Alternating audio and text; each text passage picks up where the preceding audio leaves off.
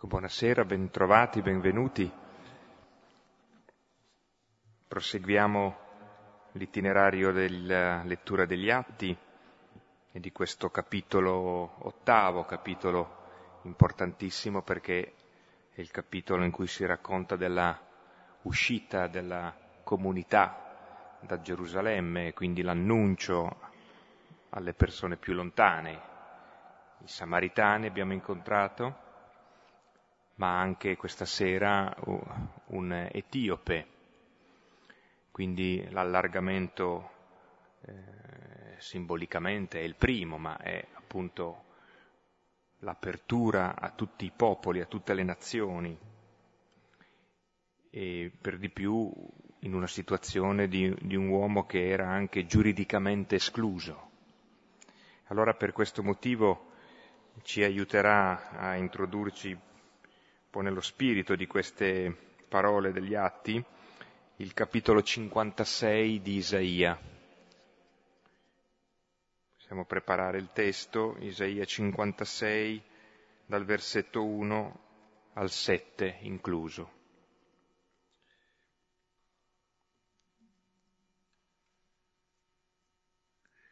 Si annuncia una giustizia, una giustizia nuova, e la giustizia è sempre l'intervento di Dio, ed è una giustizia che si allarga e che include persone lontane, lo straniero, persone escluse, l'eunuco, persone che erano appunto eh, pensate come fuori, fuori dal regno, fuori dalle promesse. Invece in, in questa parte Isaia, e anche andando avanti fino al finale, eh, è una reiterata eh, apertura a tutti i popoli, a tutte le nazioni. Facciamo come al solito a due cori.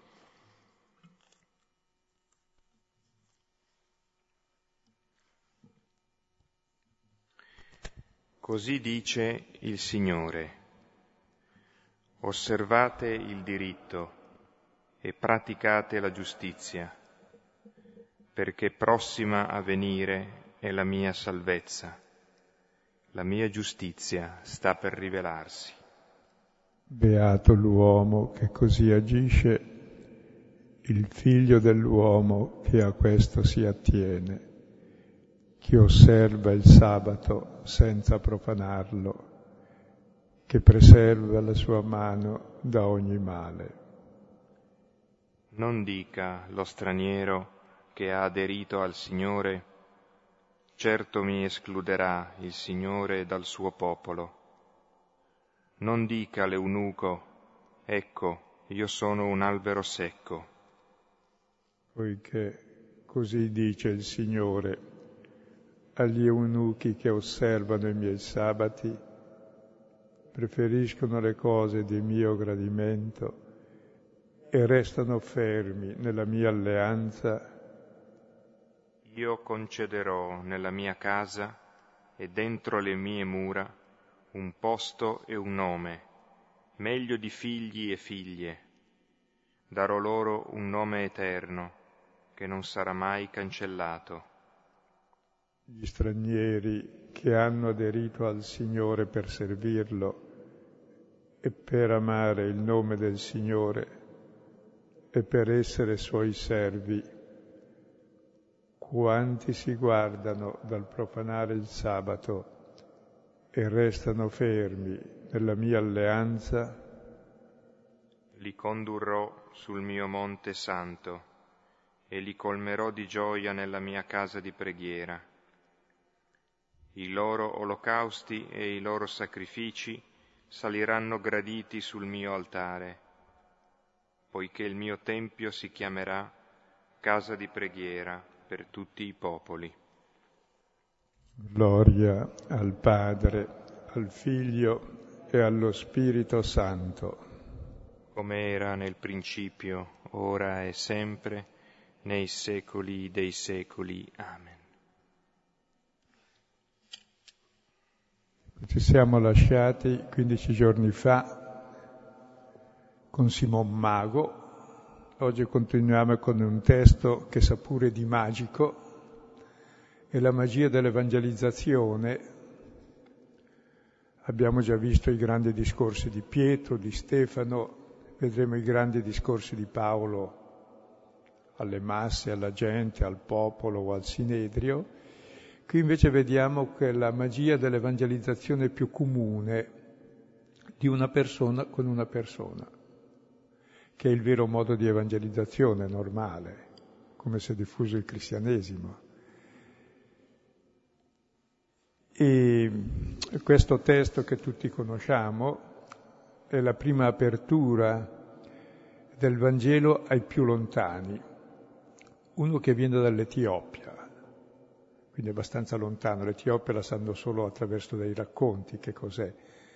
E per di più è un eunuco, si dice cinque volte, vuol dire che si vuole sottolineare non solo la dignità, perché era un grande dignitario, era chiamato anche eunuco in genere, ma anche perché lo era di fatto e che era escluso dal popolo di Dio e invece è il primo cristiano dell'Africa.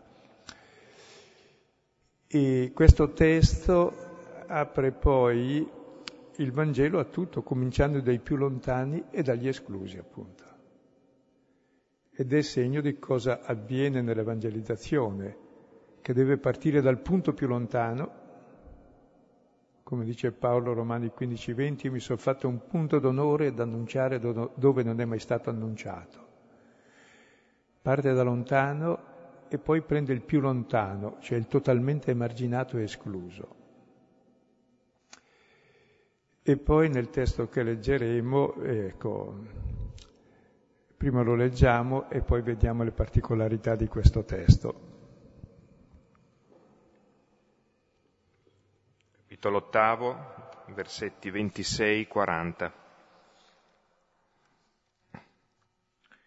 Ora un angelo del Signore parlò a Filippo, dicendo, Alzati e va verso mezzogiorno sulla strada che scende da Gerusalemme a Gaza. Essa è deserta. E alzatosi andò. Ed ecco un uomo etiope, eunuco, ministro di Candace, regina degli Etiopi, che era posto sopra tutto il suo tesoro, che era venuto a Gerusalemme ad adorare, e stava tornando e sedeva sul suo carro, e leggeva il profeta Isaia. Ora disse lo Spirito a Filippo, avanza e unisciti al, su- al suo carro. Ora correndo avanti Filippo lo udì mentre leggeva il profeta Isaia e disse, ma capisci le cose che leggi? Ora gli disse, e come potrei se qualcuno non mi guiderà? E scongiurò Filippo che salito sedesse accanto a lui.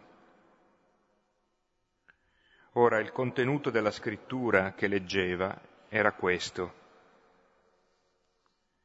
Come pecora alla sgozzatura fu condotto e come agnello senza voce davanti al suo tosatore, così non apre la sua bocca. Nel suo abbassamento il suo giudizio fu tolto. La sua generazione chi narrerà? Perché la sua vita è tolta dalla terra. Ora, avendo risposto l'eunuco, disse a Filippo, Ti prego, di chi il profeta dice queste cose? Di se stesso o di un altro? Ora Filippo, avendo aperta la sua bocca e cominciando da questa scrittura, gli annunciò la buona notizia. Gesù. Ora, siccome andavano lungo la strada, giunsero a una certa acqua e disse l'eunuco, Ecco acqua, cosa mi impedisce di essere battezzato? Ora Filippo disse, Se credi da tutto il cuore, è possibile. Ora egli, avendo risposto, disse, Credo che Gesù Cristo è il Figlio di Dio. E ordinò di fermare il carro e scesero entrambi nell'acqua, sia Filippo sia l'eunuco, e lo battezzò. Quando poi salirono dall'acqua, lo spirito del Signore rapì Filippo e l'eunuco non lo vide più. Andava per la sua strada rallegrandosi. Ora Filippo si trovò ad Azoto e attraversando annunciava la buona notizia a tutte le città, finché venne a Cesarea.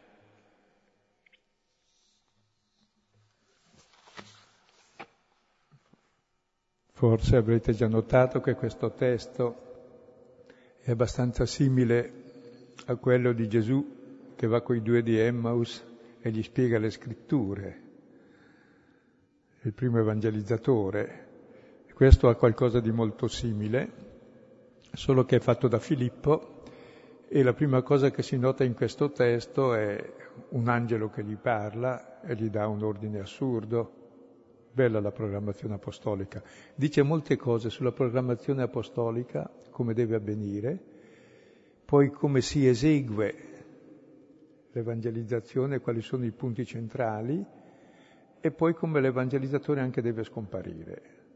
Qui vediamo che l'angelo gli dice cosa fare, poi lo spirito gli suggerisce ancora, poi lo spirito lo rapisce e la prima cosa che mi colpivano sono i miracoli, dico, è strano, no? Poi pensandoci bene, per Dio non esistono i miracoli.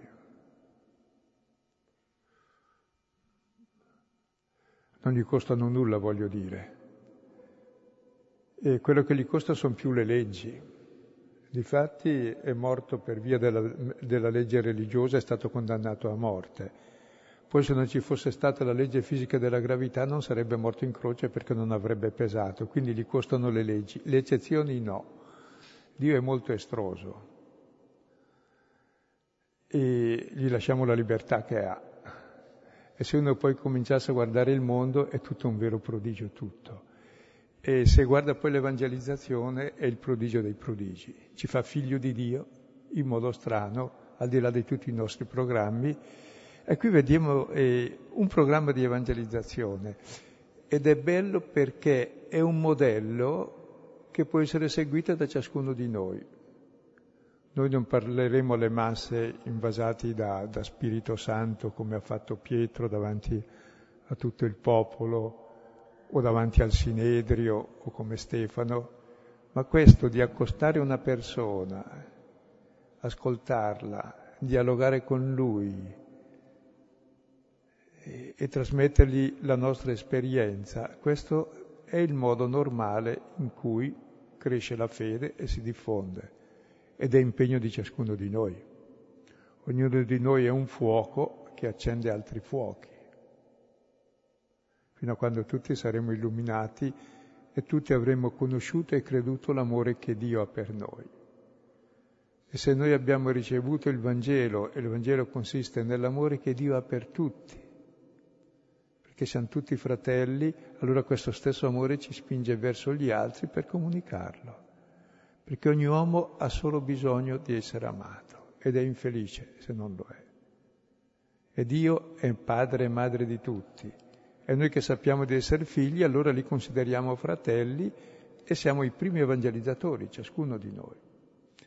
Quindi mi piace la figura di Filippo perché siamo nell'anno dell'evangelizzazione, vediamo come sono sconclusionati tutti i nostri programmi, come, come avviene il programma e l'esecuzione del programma, eh, e la conclusione anche, perché va anche concluso. Allora, vediamolo.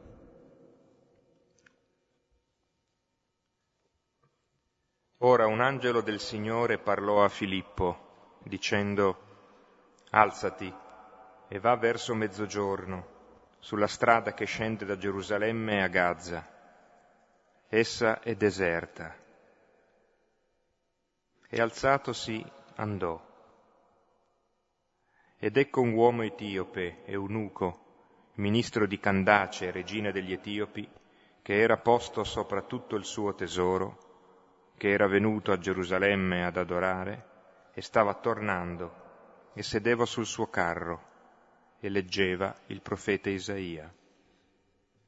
Ecco, qui abbiamo alla proposta che fa un angelo, la risposta di Filippo e l'incontro con l'eunuco. Ecco, innanzitutto la proposta. La proposta viene da un angelo.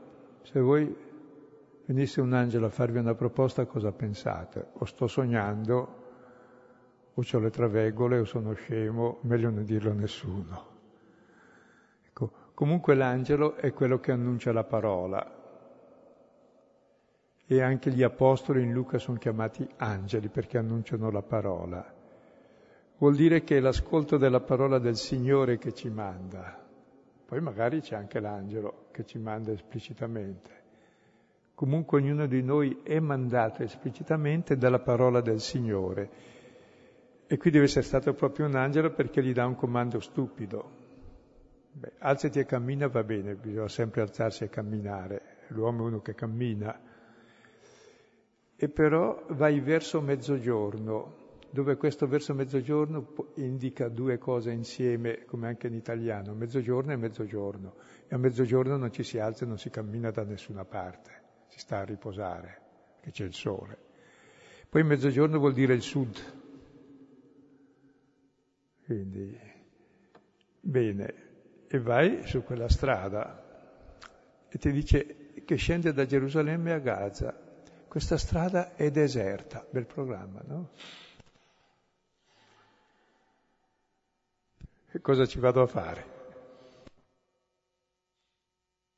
Programma in assoluto più stupido che ci sia, no? E è detto apposta perché in realtà l'evangelizzazione non è un programma nostro. Sembra che avvenga tutto per caso, ma ciò che avviene per caso sono cose fondamentali.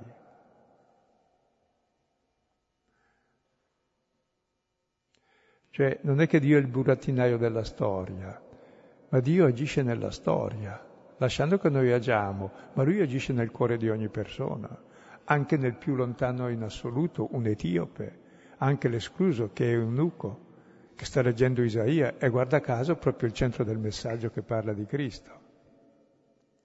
Quindi è per dire che già c'è scritto nella storia il problema che presenta l'eunuco e il bisogno di essere evangelizzati e quindi vai da qualunque parte.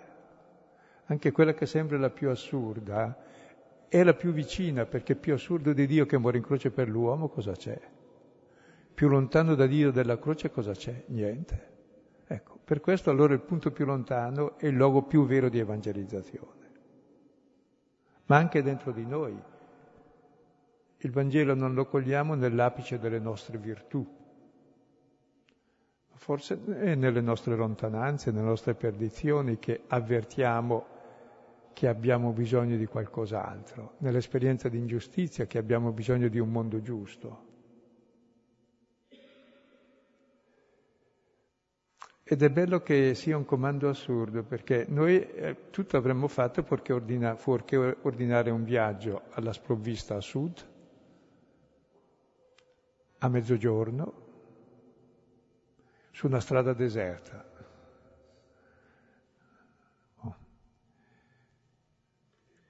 Interessante questa semplice mh, assonanza, non è, non è mh, nient'altro che questo, perché pro- probabilmente i due testi sono del tutto indipendenti, ma all'orecchio eh, un po' abituato alla lettura del Vangelo di Luca, eh, la strada che scende da Gerusalemme a, eh, viene in mente subito Gerico e viene in mente la parabola cosiddetta del buon samaritano che soccorre l'uomo che eh, viene aggredito, derubato e lasciato mezzo morto.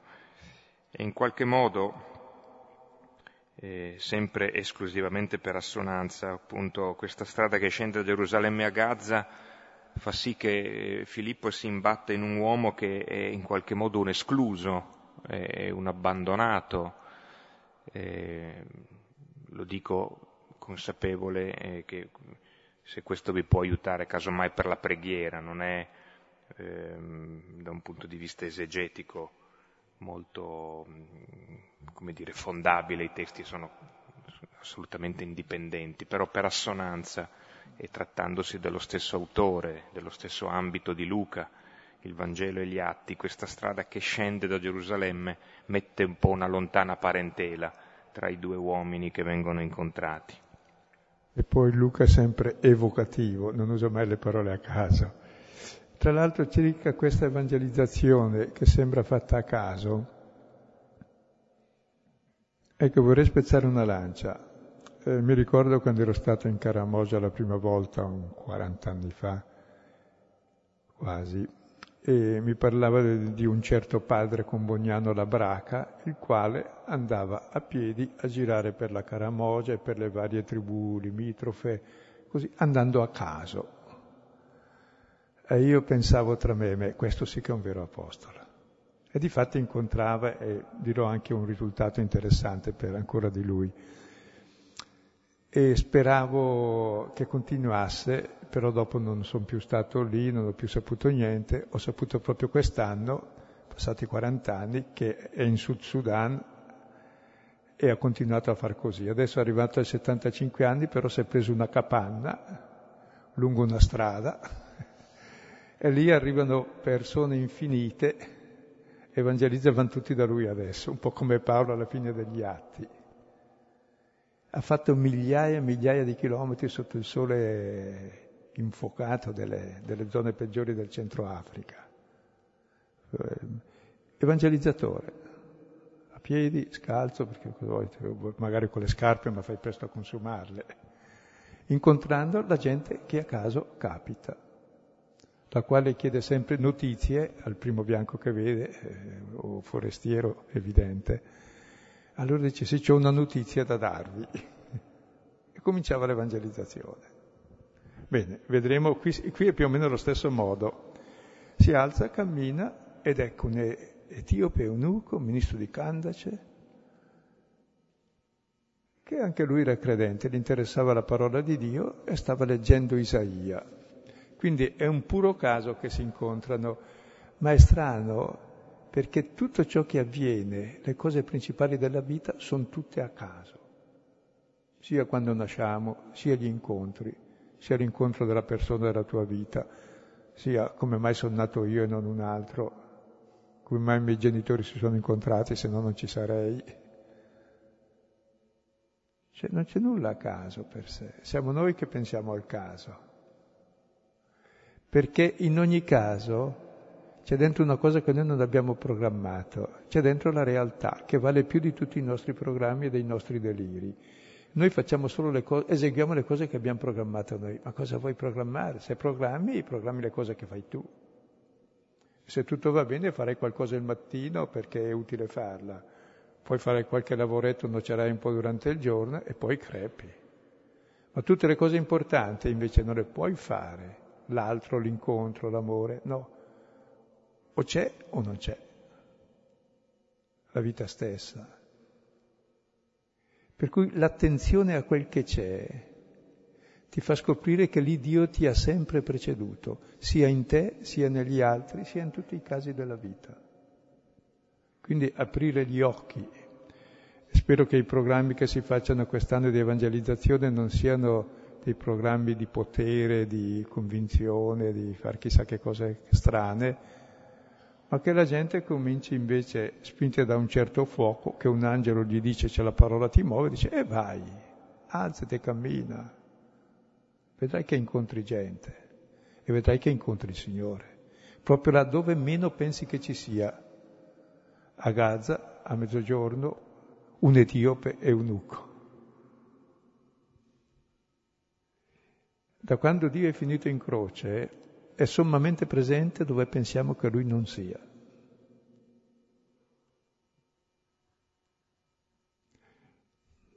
Oh.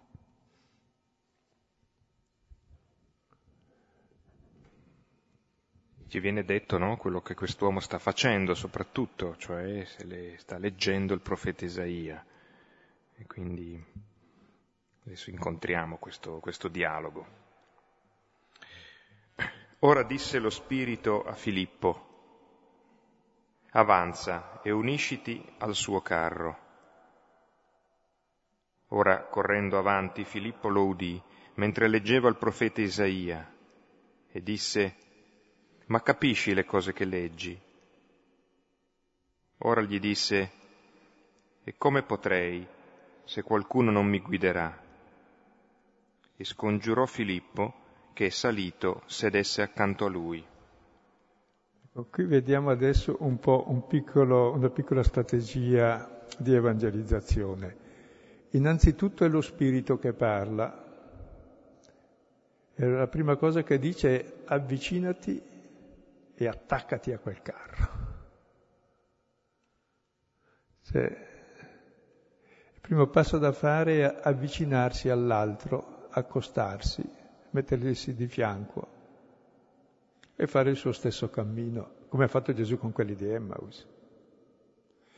E Filippo correndo avanti, quindi si mette a correre perché il carro probabilmente andava veloce, aveva più cavalli, era un potente.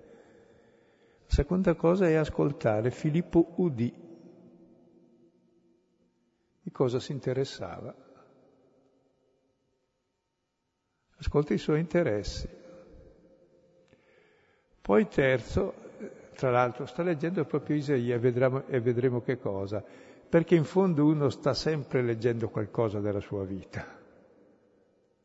La Bibbia in fondo parla della nostra vita e questo passo di Isaia in modo particolare, come vedremo. Gli chiede poi una domanda discreta, capisci ciò che leggi?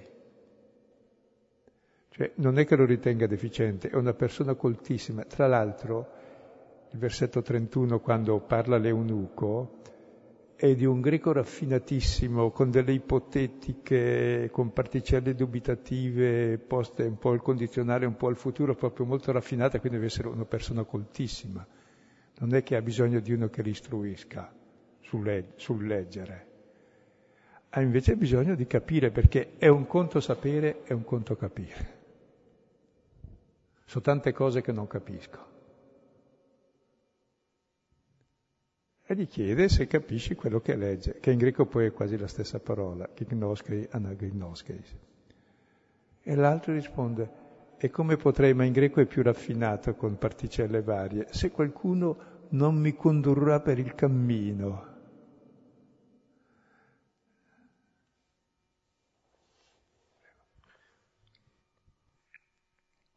Sembra questa strategia che appunto dicevi, ehm, e ha questo crescendo che eh, per noi è, è, è, tutto consecutivo, cioè eh, c'è un ordine, c'è un, una esecuzione diciamo creativa dell'ordine da parte di Filippo che poi dopo trova questo carro, si, si mh, mm, unisce oppure come mi sembra facevi notare eh, c'è proprio una, un verbo forte, incollati al suo carro no?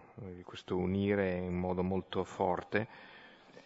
E Filippo che corre e, e, ehm, e anche qui c'è, eh, Luca ha, eh, abbiamo tutti in mente il ritorno del cosiddetto figlio prodigo e la sequenza di, di gesti e di, di, di, verbi che sottolineano i sentimenti del padre, il quale si commuove, scende in fretta, corre incontro, gli getta le braccia al collo, lo abbracciò e lo baciò.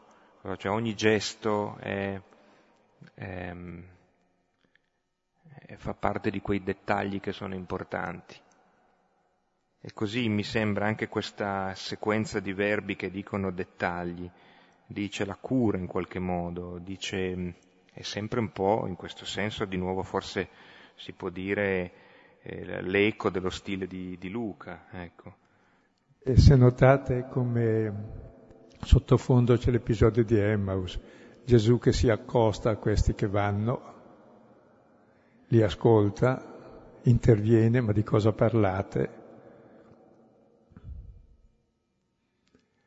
E poi alla fine loro lo pre- li pregano di restare con, con loro. E qui Filippo lo scongiura che salga e si sieda con lui. Ecco, tra l'altro l'evangelizzatore è uno che si mette a ascoltare, sta lì con discrezione, le si fa vicino, si interessa dell'altro, fino a quando l'altro dice, ma scusa, e perché non, non siedi vicino a me che parliamo insieme? Cioè, quando uno vede uno disponibile ad ascoltarlo e a dialogare con lui veramente, ci sta sempre. E chi ascolta un altro? In genere si cerca sempre di contraddirlo. Dibattiti televisivi.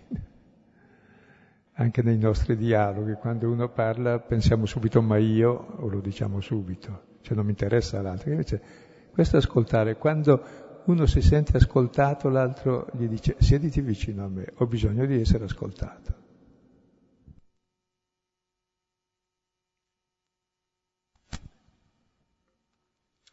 Ora, il contenuto della scrittura che leggeva era questo. Come, come pecora alla sgozzatura fu condotto e come agnello senza voce davanti al suo tosatore, così non apre la sua bocca.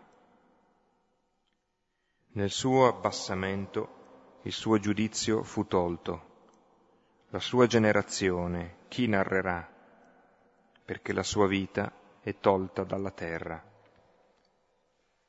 Ecco, e questo testo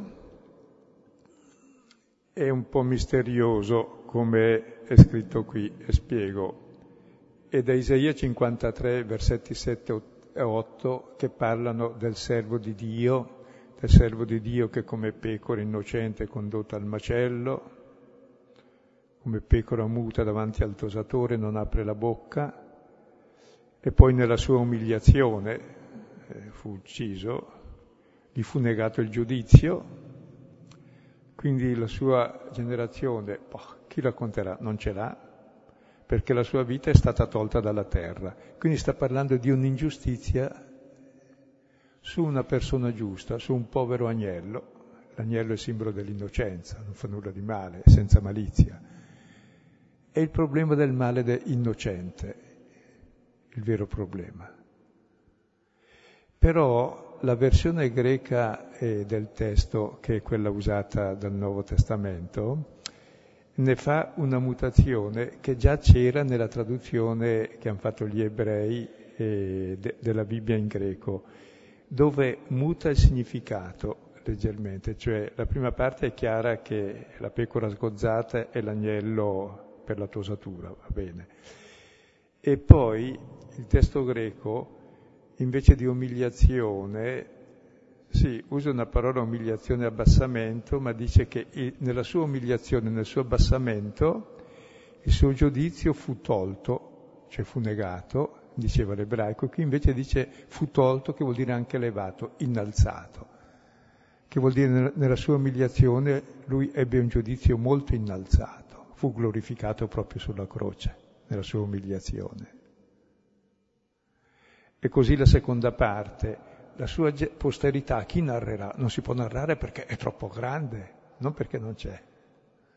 Così il versetto successivo, perché la sua vita è stata tolta dalla terra. La parola togliere o elevare è la stessa in greco. Perché la sua vita è stata elevata dalla terra fino al cielo. Quindi praticamente è il mistero del giusto sofferente che è il problema centrale della storia dell'umanità. Perché il male vince e il bene soffre. E come si fa a vincere il male, che è l'unico problema che c'è nella storia? Bene, il male lo vince l'innocente che lo porta su di sé. Il giusto, che non commette ingiustizia, colui che vince il male col bene, come Gesù. Difatti sulla croce Gesù sarà chiamato il giusto, no, veramente quest'uomo era giusto perché è il giusto che ci libera dall'ingiustizia, non chi la fa. E se chi la subisce e restituisce l'ingiustizia sono due ingiustizie, non è che si rimedia. Quindi è il mistero della croce in questo servo di Yahweh, che poi il mistero de, di ogni figlio dell'uomo è il mistero anche dell'eunuco, scartato, escluso Eppure il più potente dell'Etiopia, tra l'altro.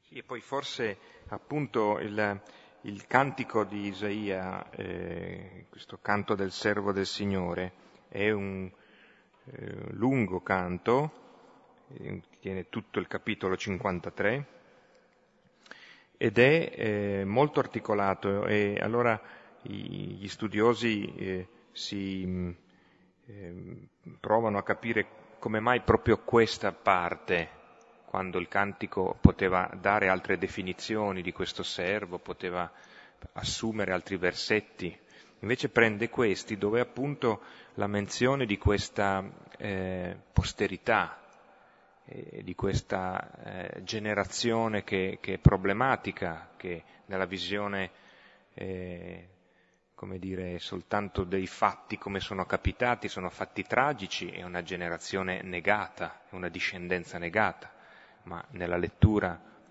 con gli occhi di Dio, una lettura teologica, è esattamente l'opposto, cioè proprio una generazione che viene donata in virtù del, del dono di sé che il servo ha fatto. Allora eh, è interessante che proprio questa generazione che viene ad essere problematica, ma viene garantita da Dio stesso, e quindi una fecondità su un altro piano, diventa molto eloquente per l'eunuco, che è un castrato e non può generare. Diventa una parola che può dire qualche cosa che parla non solo di salvezza, ma anche di senso della vita attuale, cioè di una vita che è feconda ad altri livelli, certo, però eh, non meno, non meno.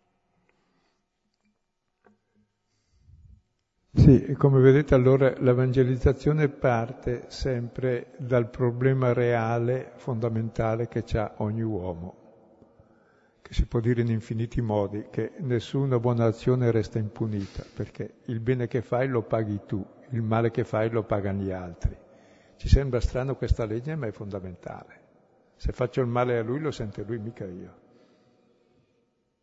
Se gli faccio del bene, certamente qualcosa ci devo rimettere io se faccio qualcosa di bene.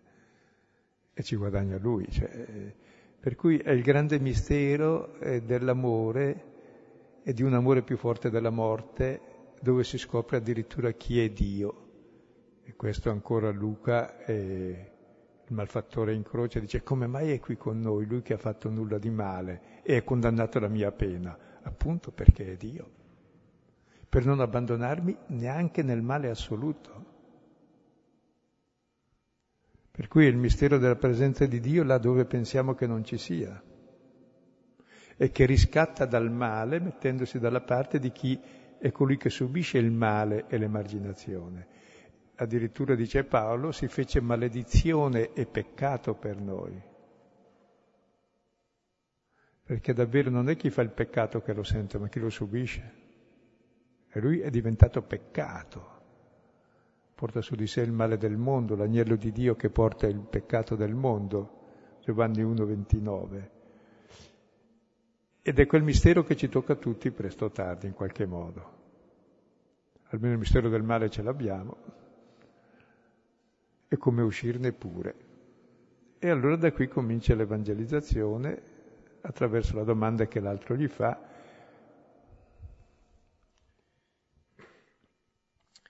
Ora, avendo risposto, l'eunuco disse a Filippo, Ti prego, di chi il profeta dice queste cose?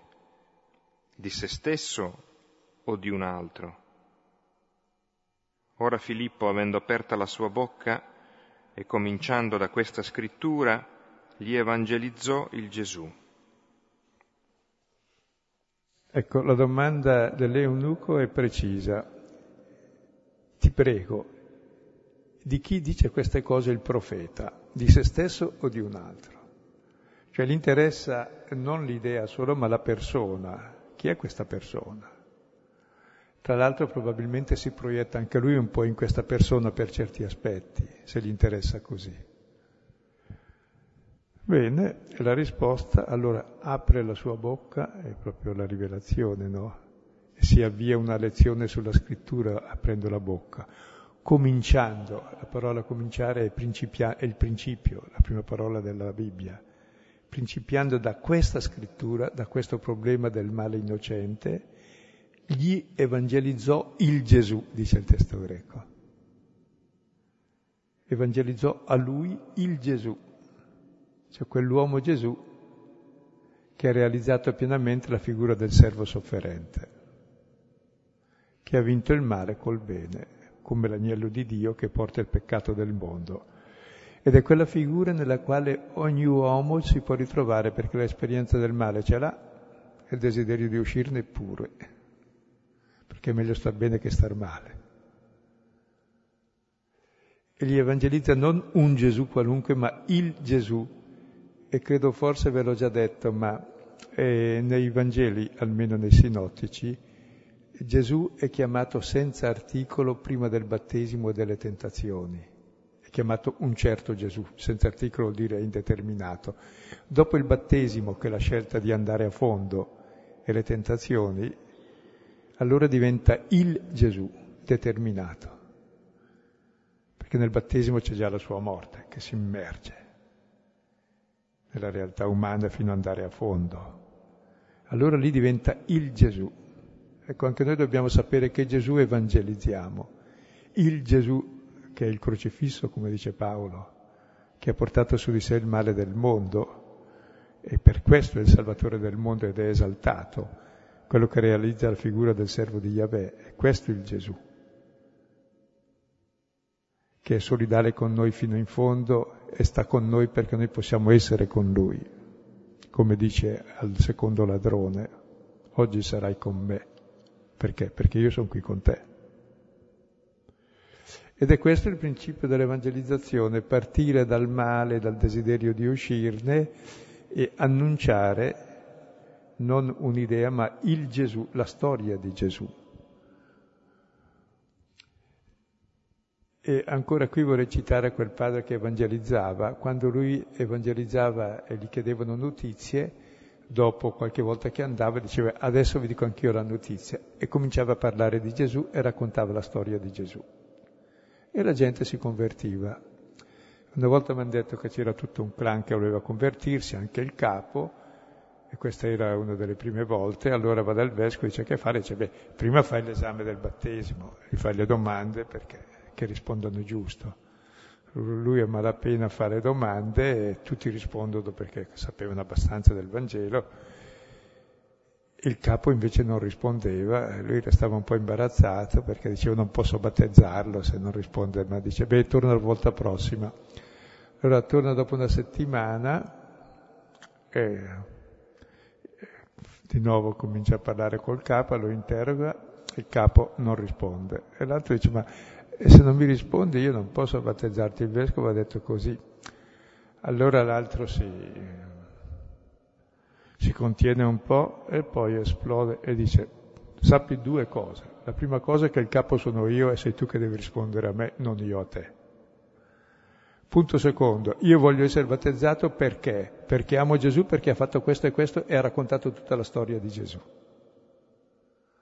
Questa sì che è preparazione al battesimo non sapere il catechismo del Pio X che è un abominio, sapere dell'essere perfettissimo Signore del cielo e della terra. Ha imparato una bella lezione da quel capo, che amava Gesù e voleva seguirlo. Perché è proprio la storia di Gesù, è il racconto che ci muove. Il racconto è un fatto e rende presente il fatto, non è l'idea. Non è che uno si battezza in un'idea o mangia un'idea poi non dopo. Sì. Cioè, è la persona.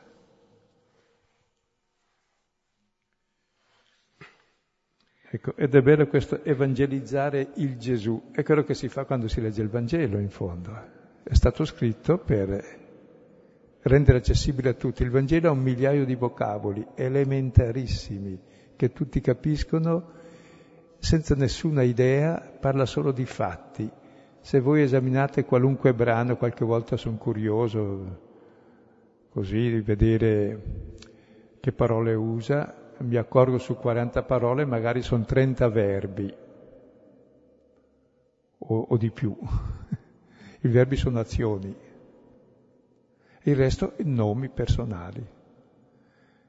Al massimo un oggetto che può essere l'occhio se si parla di occhio, può essere la mano o il piede se si parla di camminare o, o di toccare. Quindi molto sobri che però è, essendo verbo, essendo azione, ti mette in azione esattamente ciò di cui si parla, la mano, l'occhio, il piede, il cuore, e che ti svela ciò che è il tuo desiderio profondo, di avere un piede che cammina, anche l'altro, le mani che toccano, non che sono rattrappite, l'occhio che vede, non che vede i propri deliri, eccetera. E allora libera in te quello che già c'è, il desiderio di un mondo giusto e bello. Siamo figli di Dio, appunto, ed è la parola che lo fa venire a galla. E il Gesù ci fa da specchio a questo. È la nostra verità profonda, che c'è nel cuore di ogni uomo, anche il più lontano anche nell'eunuco etiope, che si specchiava in quest'uomo, in questo servo, per quello gli interessa.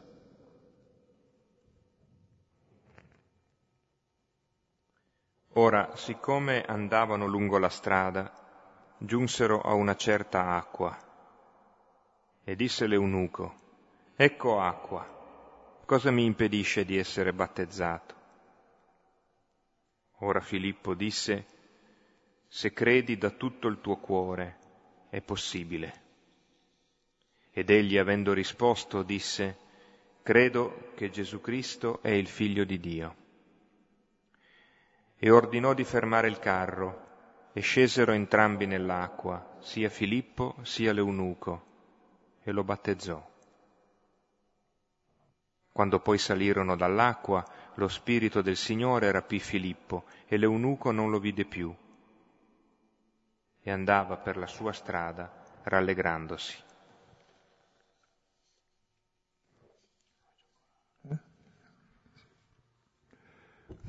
Molto bello, molto semplice. Giunsero una certa acqua, non era necessaria l'acqua del Giordano, l'acqua del Gange, l'acqua di Lourdes, l'acqua, l'acqua benedetta, una certa, l'acqua qualunque. Equacqua in italiano, in greco è quasi uguale, iduidur. Cioè, dice, cosa impedisce che io sia battezzato? Vuoi dire qualcosa su cosa impedisce? Tra l'altro io dico una cosa, tu, tu quello che vuoi. La cosa che dico è che la parola impedire riguarda sempre il battesimo, quasi, direttamente o indirettamente, o i bambini che si accostano a Gesù. C'è, c'è qualcosa che impedisce l'unica cosa necessaria, cosa sarà?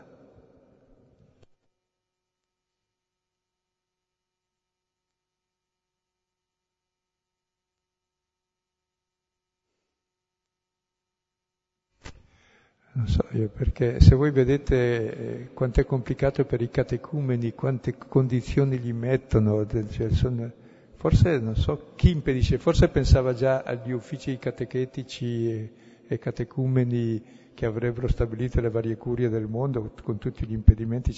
Dai che intanto che non ci sono ancora, battezzami. Guardate quanti impedimenti ti mette, Dio mio, eh, dico, ma mi sbattezzo piuttosto. Chi impedisce? L'acqua accoglie tutti come Dio.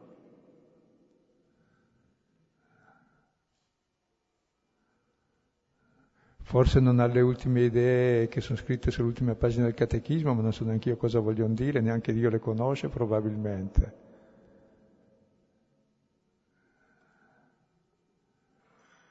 E conoscere il Gesù che Paolo, il grande teologo evangelizzatore, dice io ritengo di non sapere nulla in mezzo a voi se non Gesù e questo crocifisso. E questa è la sapienza del cristiano. Le altre cose sono tutte cose che ci inventiamo noi per perdere tempo e farlo perdere. Chi lo impedisce?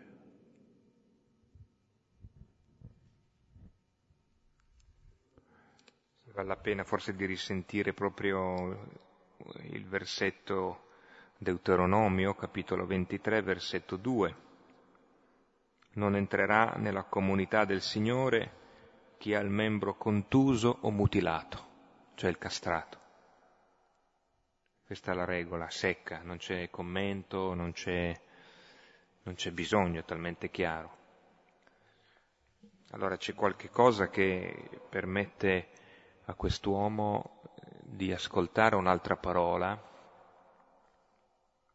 e di essere accolto appunto in un'acqua che eh, accoglie peraltro entrambi, no? Perché... Tra l'altro l'acqua è materna, accoglie tutti e tutti nasciamo dalla stessa acqua, rigenerati dall'unico battesimo. E... Cosa impedisce? Siamo fratelli. Cioè che sia un lontano, un escluso, il primo che, eh, il primo che come singolo si presenta così al battesimo. E chi lo impedisce? Ecco l'acqua. Filippo gli dice, se credi da tutto il tuo cuore, questo versetto è aggiunto sempre, nei codici non c'era, comunque è una sintesi, in fondo, di quello che ha già detto, gli, ha, ha evangelizzato il Gesù e basta quello. E il Gesù chi è? È il Gesù che è il Cristo, che è il figlio di Dio, ma il Gesù, non un altro che ci siamo inventati noi. Basta, è l'unica condizione ordinò di fermare il, ca- il carro, scesero entrambi nell'acqua, nella stessa acqua tutti e due. Credo che anche qui, eh, eh, se ricordate il momento del, quando arrivano ad Emmaus e c'è l'invito, no? Gesù fa come se dovesse andare oltre, i due lo pregano insistentemente, e allora eh, c'è quel momento lapidario proprio del versetto del Vangelo di Luca che dice egli entrò per restare con loro.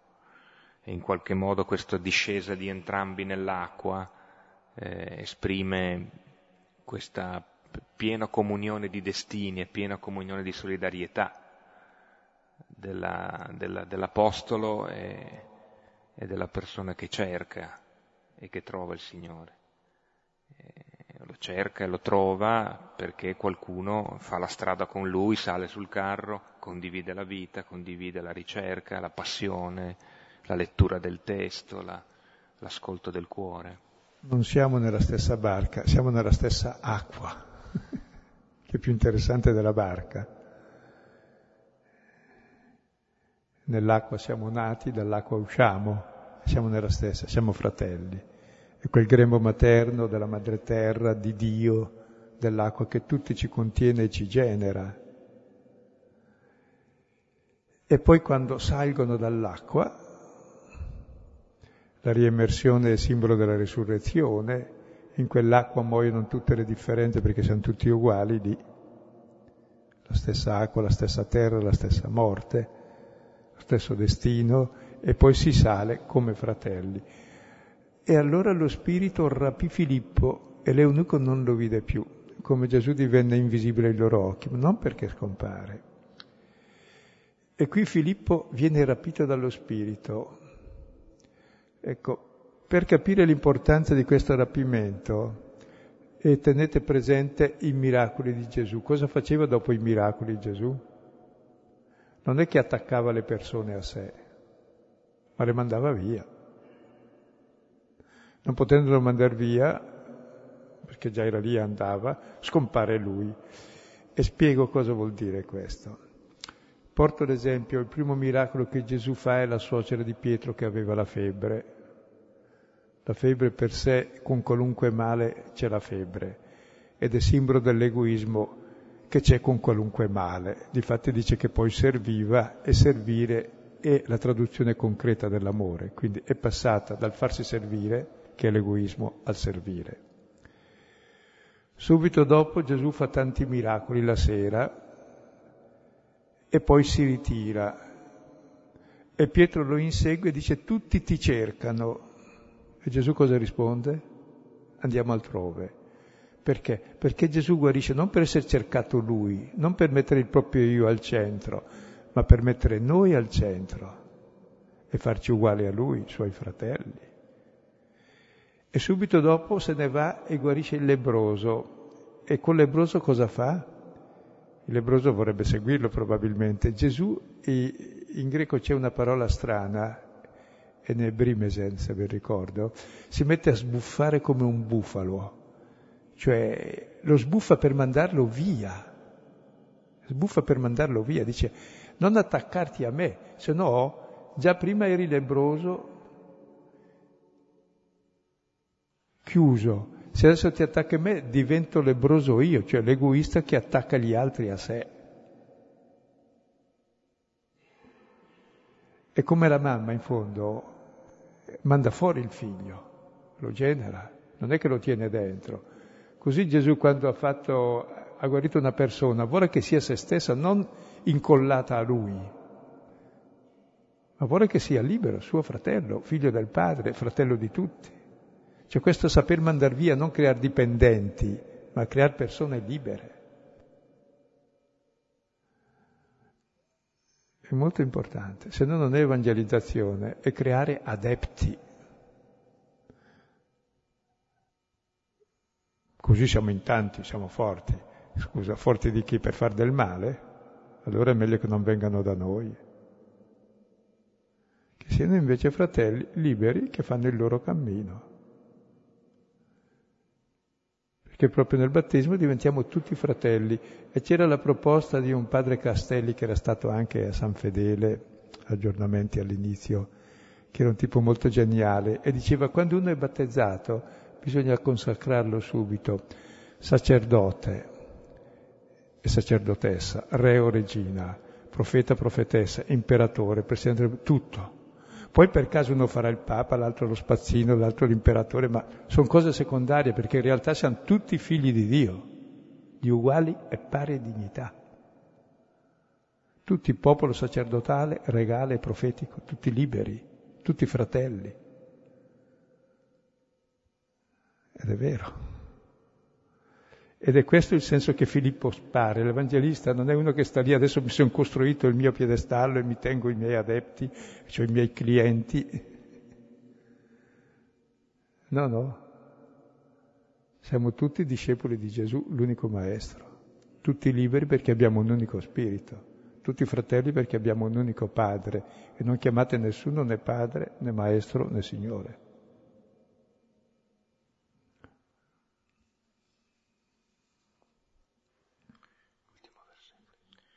Ora Filippo si trovò ad Azoto e attraversando annunciava la buona notizia a tutte le città, finché venne a Cesarea. Ecco, nel finale vediamo che Filippo va ad Azoto e continua ad evangelizzare. Prima si dice evangelizzò Gesù a lui, qui evangelizzava tutte le città. Cioè, gli diceva la buona notizia e scompare a Cesarea e lo troveremo a Cesarea con Paolo al capitolo ventunesimo, perché già questo Filippo è l'anticipo di quel che farà Paolo, il grande apostolo che diffonderà il cristianesimo tra tutte le genti. E Paolo lo rincontrerà nel viaggio a Gerusalemme prima di andare a Roma, a Cesarea. Ecco, e Cesarea si trova nella pensavamo che essendo quindi tutta una serie di distretti eh, pagani, e quindi Cesarea era un distretto amministrativo eh, fondato dai romani come, come mm, centro di potere, che può ricordare eh, con assonanze all'attualità una, una regione come la Pagania, cioè cioè di, di posti eh, lontani in qualche modo, amministrativamente lontani, che diventano eh, estremamente favorevoli all'annuncio, perché di fatto poi Filippo si ferma e lo ritroviamo più di dieci capitoli dopo ad attendere Paolo. C'è che allora anche la Pagania può essere evangelizzata. Ah, magari Va bene, qualche speranza.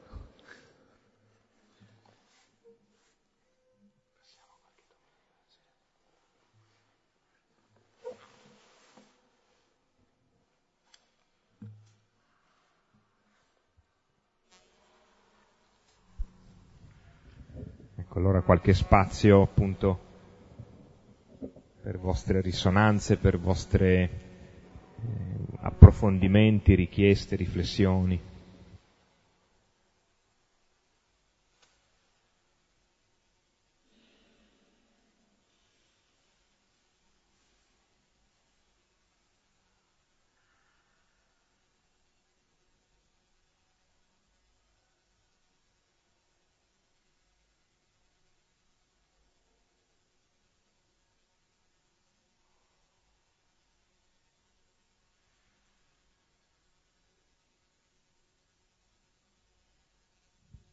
un brano con tante risonanze per me. Raccontato, una delle cose che, che mi ha colpito molto è, è come è raccontato. Eh, questo uomo è un uomo importantissimo e certamente non viaggia da solo, ci saranno molte persone con lui e Luca le nasconde tutte, eh, c'è questa eh, è una scena di duetto, ma in realtà a immaginarla certamente non è stata così. Ed è una, una, così, un, un, un, pensiero che, eh, di grande, non so, tenerezza. E poi questo uomo fa un viaggio incredibile, viene dalla, dall'Etiopia, no? un viaggio... In, e di, in realtà sappiamo anche perché viene. Viene per fare una roba che lui non può fare ovvero viene per adorare, quindi questo viene a Gerusalemme eh, per andare al Tempio, ma lui al Tempio non ci può andare perché gli è proibito l'ingresso. E, e in questo davvero avviene il miracolo, della, cioè la sua fede fa davvero il miracolo. Lui affronta un viaggio ma, ma veramente a piedi, cioè, è, un, è un viaggio incredibile, non so come, che viaggio potrebbe essere oggi per fare una cosa che certamente non potrà fare e però è quello che gli cambia la vita. È una cosa di grande, così, di grande bellezza.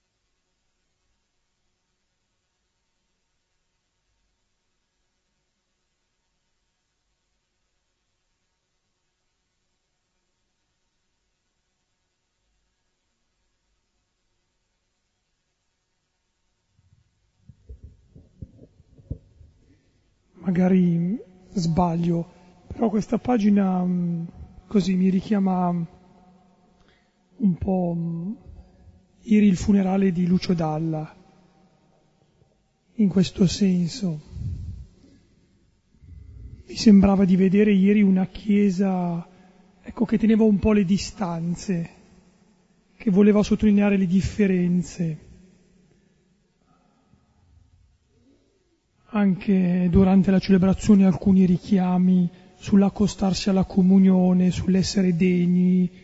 Ecco, mentre la pagina di questa sera dice, esprime un'accoglienza, una disponibilità, un essere fratelli, dove anche la, la differenza è l'occasione per incontrarsi nel Signore. Non so cosa ne pensate.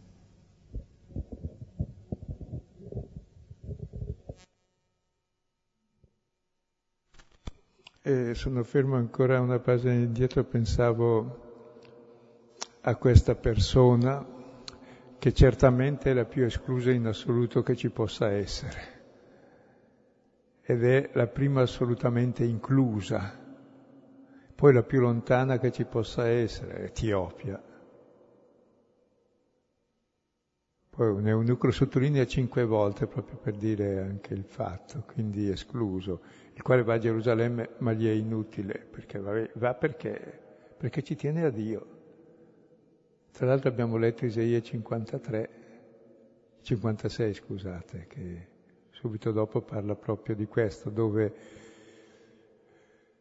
ciò che ci unisce è qualcosa di molto più profondo del Tempio, è il Tempio che è casa di preghiera, cioè di comunione con Dio, che è Padre di tutti, e quindi dove tutti diventiamo fratelli.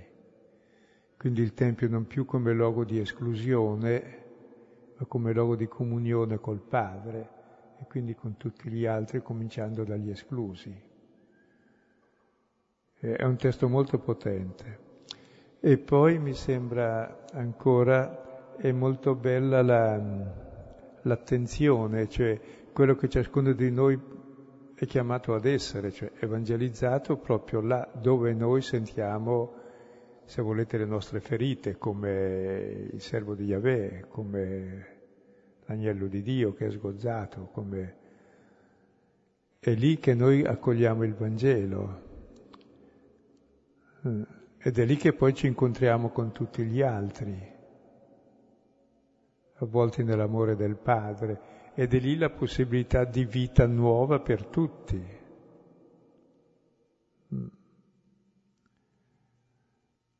Ecco, poi dopo circa le, le, sensazioni, non so perché non ho letto i giornali, non ho fatto in tempo e poi le sensazioni sono molteplici, chiaramente, e certamente c'è, per esempio, quando parlavi di dignità, per accostarsi alla comunione, mi sembra che la liturgia dice prima di accostarci alla comunione cosa dice?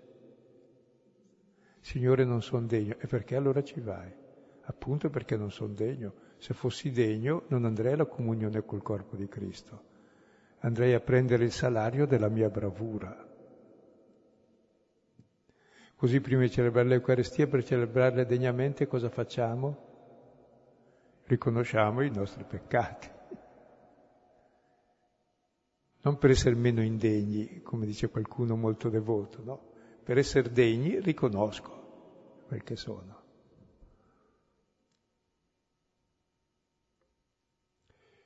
Sì, e qui dice chi impedisce, appunto, eh, prevedeva che ci sarebbero stati impedimenti.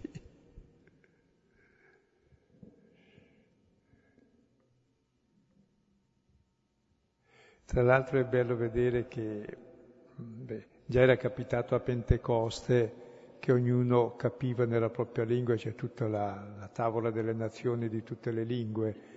Ecco, qui viene preso il più lontano che parla la lingua culturale più raffinata e va a Gerusalemme ed è africano ed è il più grande escluso ed è invece il primo, il primo singolo di cui si descrive il battesimo proprio con attenzione e come cammino. Sì, è un, bel testo. E poi un bel testo anche per ciascuno di noi perché eh, tutti siamo, e come l'eunuco in qualche misura ci sentiamo esclusi, ma siamo anche come Filippo, il quale ha già fatto esperienza del Signore, allora lo comunica a tutti, cominciando da quelli che hanno, che incontro, cominciando da quelli più improbabili anche, che sono i più vicini.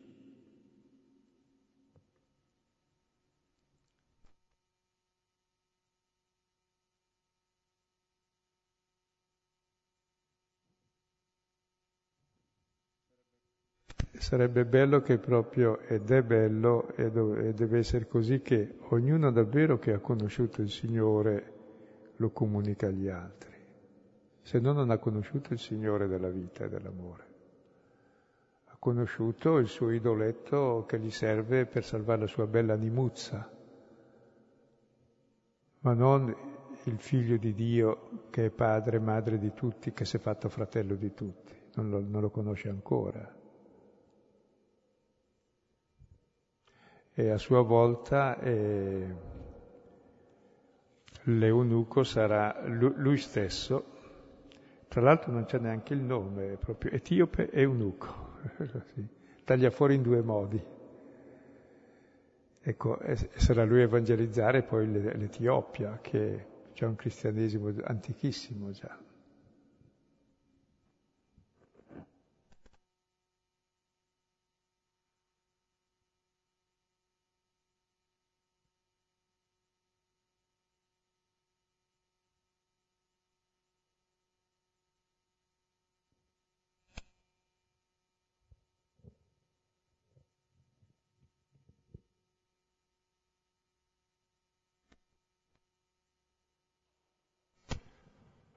Ecco, da questa sera riprendiamo adesso normalmente, tutti i lunedì, tranne il lunedì dell'angelo.